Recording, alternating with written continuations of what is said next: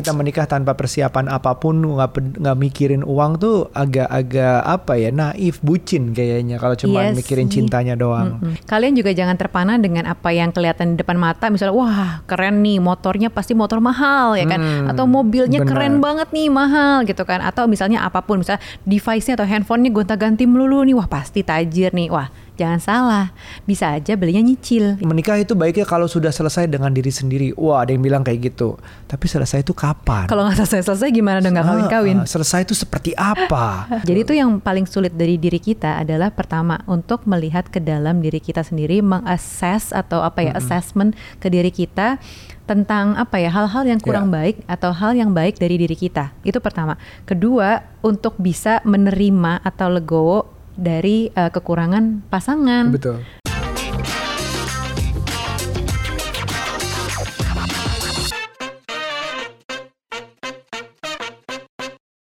Parents, apa kabar? Kembali lagi di podcast Curhat Babu, curhatnya Bapak dan Ibu.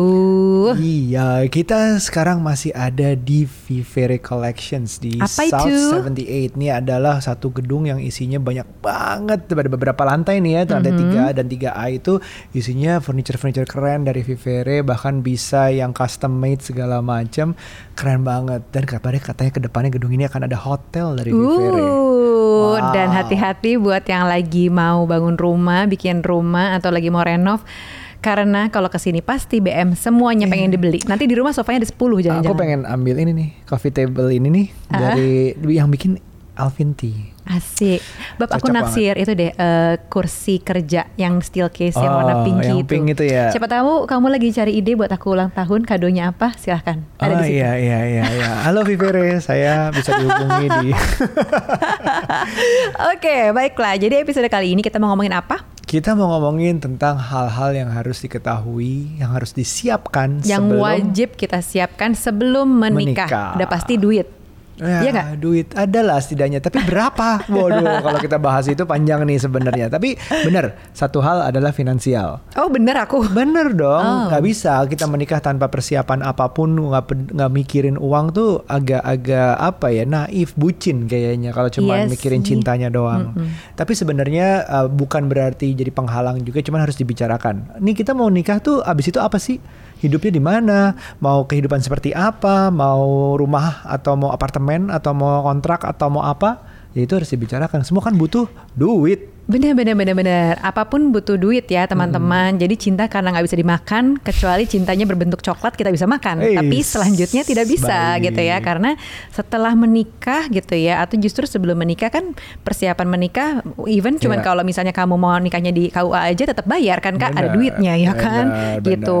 Nggak bisa pakai ini bayar nanti nanti gitu Nah, nggak bisa. Tapi yang penting adalah persiapan dari sebelum menikah gitu ya yang perlu diperhitungkan kayak tempat tinggal akan di mana, terus kayak kehidupan sehari-hari bulanannya gimana, itu kan banyak banget pengeluarannya. Benar, makanya uh, membicarakan finansial saat sudah serius mau menikah, Mhm. mau menikah ya, belum belum menikah dan bukan baru pacaran. Mhm. Kalau baru pacaran kita udah ngomongin finansial kayak eh gaji hai namaku ini gaji kamu berapa lah, kok langsung kabur kali ya.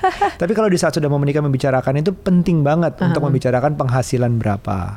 Asetnya apa aja yang ada. Yap. Bahkan kalau mau lebih serius lagi nih adalah membicarakan hutang, liabilities. Betul. Apakah sesederhana utang kartu kredit mungkin yang terlihat atau ternyata bukan cuman yang punya hutang kartu kredit tapi yang punya perusahaan apakah perusahaannya punya hutang Hmm. apakah kalau mau lebih detail lagi menjaga keuangannya seperti apa bersama pasangan Mhm. keluarganya kira-kira Betul. Nah, itu mungkin beresiko sensitif apa enggak? ya. Iya. Atau ya sesimpel tadi pengeluaran atau kebiasaan buruknya si pasangan tuh betul. apa sih? Itu penting banget loh. Eh, jangan kamu kira ah cuman beli perintilan-perintilan aja itu ah nggak apa-apa lah pasangan cuma belinya suka perintilan-perintilan doang kok. Enggak, itu tuh behavior sekecil apa pun tuh bisa mempengaruhi ketika udah nikah juga Betul. gitu. Jangan-jangan kita juga sukanya beli perintilan yang akhirnya nggak taunya banyak banget tuh pada saat nikah itu juga bahaya sih sebenarnya. Iya dan ini berlaku untuk semua golongan ya maksudnya ya Ba- yang yang nggak punya uang sampai yang punya uang berlebihan pun ini harus diketahui sebelumnya. Uh, Macam-macam lah kombinasinya kan kita kalau misalnya uh, punya uang mungkin susahnya adalah eh gimana nih kita mau tinggal di mana untuk untuk kontrak untuk KPR segala macam. Tapi bisa aja yang untuk generasi apa sosial status yang berbeda nanti hmm. masalah prenup apakah dibicarakan atau enggak. Ini ya. milik siapa? Ini milik siapa segala macam yang itu tuh juga penting. Ya, iya ya. Jadi kalian juga jangan terpana dengan apa yang kelihatan di depan mata misalnya wah keren nih motornya pasti motor mahal ya kan hmm, atau mobilnya bener. keren banget nih mahal gitu kan atau misalnya apa pun misalnya device-nya atau handphonenya gonta-ganti melulu nih wah pasti tajir nih. Wah, jangan salah, bisa aja belinya nyicil ya kan. Nah, kebiasaan mencicil barang-barang yang memang tujuannya untuk apa ya istilahnya flexing gitu ya, itu bahaya juga loh. Karena ya. sebenarnya ya. kemampuannya tuh nggak ada di situ tapi gayanya selangit kak. Nah Benar. itu yang bahaya ya kan? Nah itu yang harus dipikirin juga. Nah di saat kita ngobrol yang kita udah berani nih kita pacaran terus kita udah mau mulai ngomongin serius menikah mm-hmm. harus udah berani nanya-nanya hal seperti itu dan itu juga melatih keterbukaan finansial pasangan. Jadi kalau dari awal udah katanya mau serius nikah tapi gaji aja nggak mau ngasih tahu Well itu goes long way sih sebenarnya mm-hmm. gitu dan itu penting sebenarnya untuk terbuka uh, ya kalau aku cerita ya mungkin mungkin alhamdulillah manusia tuh dari awal mungkin udah terbuka ya. Walaupun kita produk-produk investasi dulu tuh belum tahu tuh sebelum menikah. Awal nikah juga kayak Aduh, kita kemanain ya? Tapi mm -hmm. setidaknya sebelum menikah kita udah ngasih tahu ini kita punya ini ini ini nih aku suka pengeluaran nih gini. Oh, pengeluaran tuh juga kadang-kadang bisa dilihat ya. Hmm. dia tuh kalau kita lagi ngedate atau kayak gimana pengeluaran seperti apa tuh bisa dikira-kira tapi harus dibicarakan semuanya. Betul. Itu yang perlu dilihat juga dari pasangan ya. Misalnya ada yang tipenya pelit hmm. ada yang tipenya royal banget atau mm-hmm. terlalu terlalu royal bahkan mm-hmm. jadinya boros ya. Pokoknya semua level keuangan atau karakter atau profil yeah. keuangan calon pasangan kita itu penting yeah. banget untuk kita tahu. Yeah, uh, jangan kelihatan yang di depan yang bagus-bagusnya aja ya mm. kakak gitu. Pokoknya harus tetap perhatikan hal-hal di belakang yeah. itu karena underlyingnya kadang-kadang banyak yang nggak kelihatan di mata kita. Akibatnya di kita jadi gampang jadi gampang juga kita ngobrolin tentang oh ternyata uh, kayak pandemi kemarin ah bisnisku berantakan nih Hmm. Ngomongin ke Nucha tuh gampang, Nucha nggak nggak nggak kaget gitu hmm. karena uh, dia udah tahu awalnya segimana, terus dia juga tahu keadaan luar pandemi, terus akhirnya oh ternyata kita jadi begini, oke kita harus begini begini begini gitu. Jadi ngomonginnya justru bukan untuk main menyalahkan, tapi lebih ke oh langsung kita actionnya apa? Karena keterbukaan itu udah dari awal gitu. Jadi Nucha nggak kaget tiba-tiba uang yang misalnya gue baru cerita tentang keadaan pandemi lagi berantakan ini sekarang hmm. di mana uangnya udah habis gitu nah itu yang lebih berat nantinya tapi ke, jadi ya latih kebiasaan terbukanya itu yang penting. Betul betul. Itu tadi yang pertama ya kondisi keuangan calon pasangan atau yeah. pasangan kita. Mm -hmm. Nah sekarang yang kedua adalah kondisi fisik dari uh, pasangan ah. kita nih atau kita sendiri bahkan. Iya betul. Kondisi fisik tuh bukan dia cantik dia apa nah, gimana bukan, ya, bukan, bukan. bukan. Maksudnya physical health gitu ya, ya kesehatan oh, sama aja ya. ya sama aja ya, ya kesehatan well, fisik, fisik beda ya, beda sama penampilan. Oh iya, kan iya. estetik, iya. yang ini kan adalah uh, kesehatan. Jadi kenapa penting? Karena gini, um, kita kan mau memasuki suatu hubungan yang boleh dibilang uh, insya Allah seumur hidup, Betul. terus bareng-bareng semua kebiasaan bareng harus ada yang disesuaikan gitu. Mau nggak mau.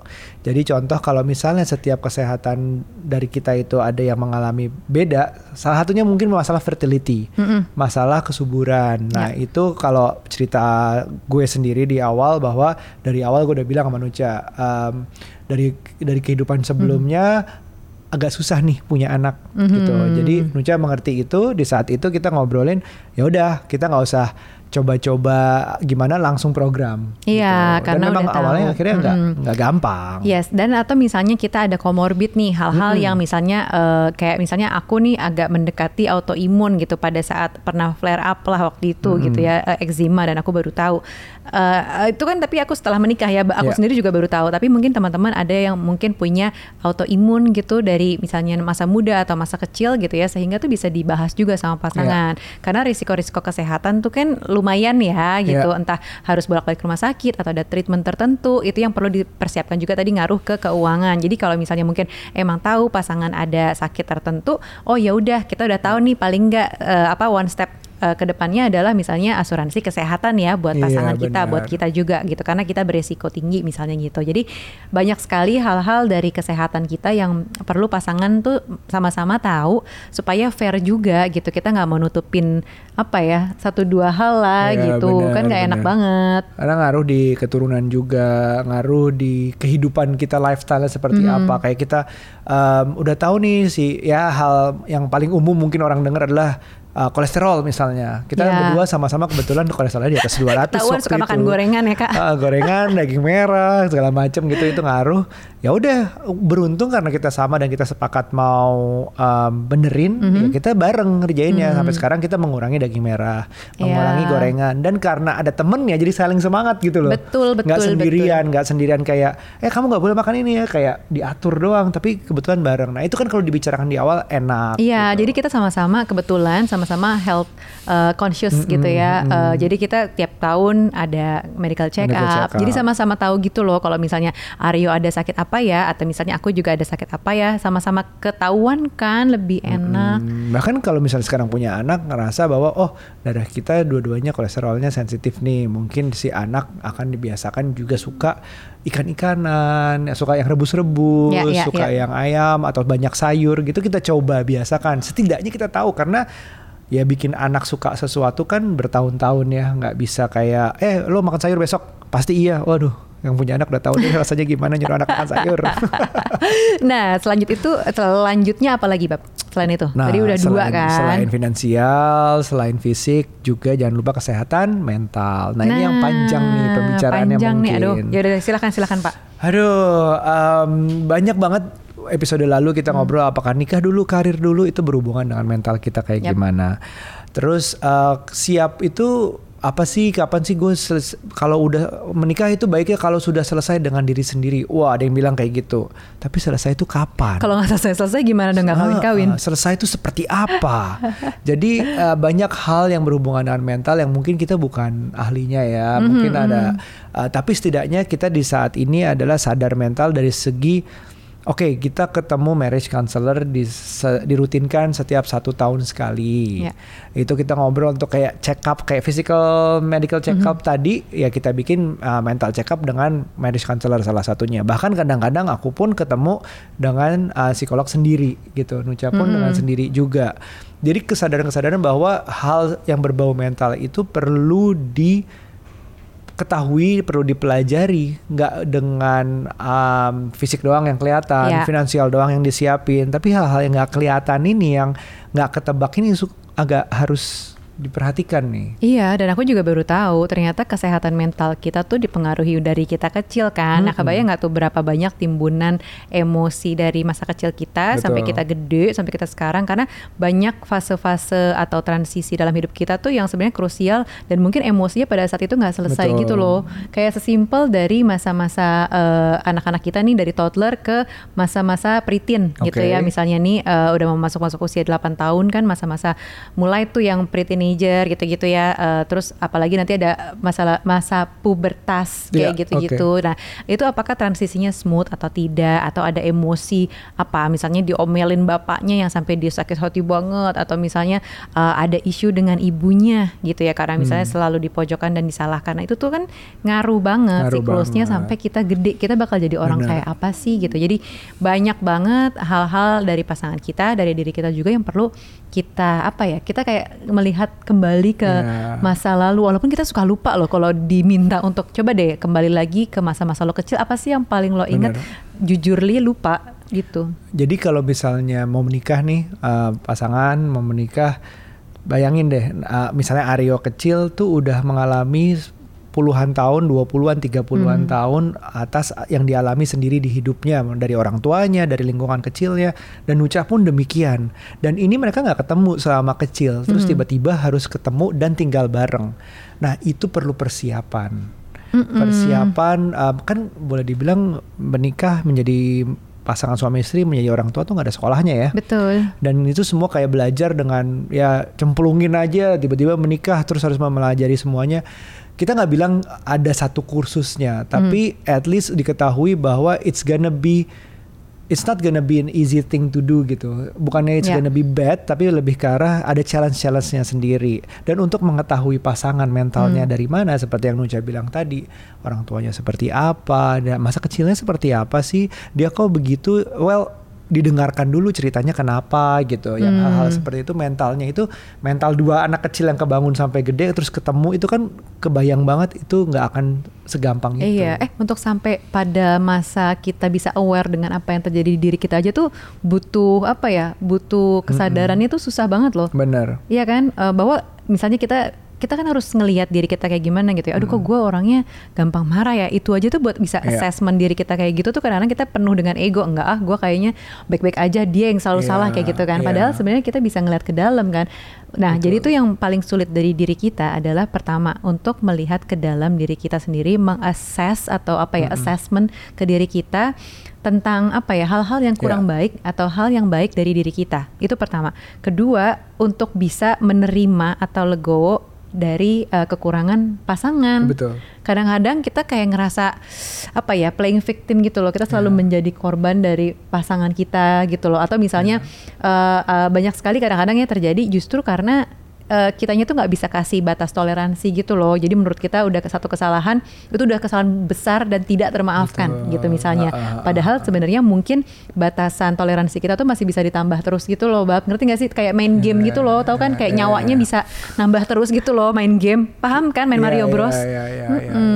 Nah ini kan juga apa ya? Um, ini aku senang sih generasi Z ya, Mhm. ya, di- yang di bawah lebih muda dari kita ini mulai melek sepertinya dengan kesehatan Betul. mental dan itu itu it's good it's good segala macam sebutan uh, mental awareness healing self healing segala Iya, iya, macam iya, iya. Uh, semoga itu bukan self diagnose semoga Mhm. itu benar ketemu ke expertnya Mhm. psikiater psikolog segala macam itu harus dengan benar anda didiagnosa gitu kalian Mhm. didiagnosa dan ngejalaninnya memang bagus karena teman kita yang psikolog psikiater juga bilang banyak nih anak yang uh, lebih muda dari kita tuh emang sering datang gitu which is good Iya, which is bagus good. banget itu itu bagus banget dijalanin terus dan memang dan ditambahkan bahwa ini harus mengerti si pasangan Mhm. gitu jadi kalau bisa bareng-bareng apalagi sebelum menikah ketemu bareng why not sampai dijalankan sesudah uh, menikah gitu Iya, nah sama juga jangan lupa untuk eh, itu apa kadang-kadang kita tuh butuh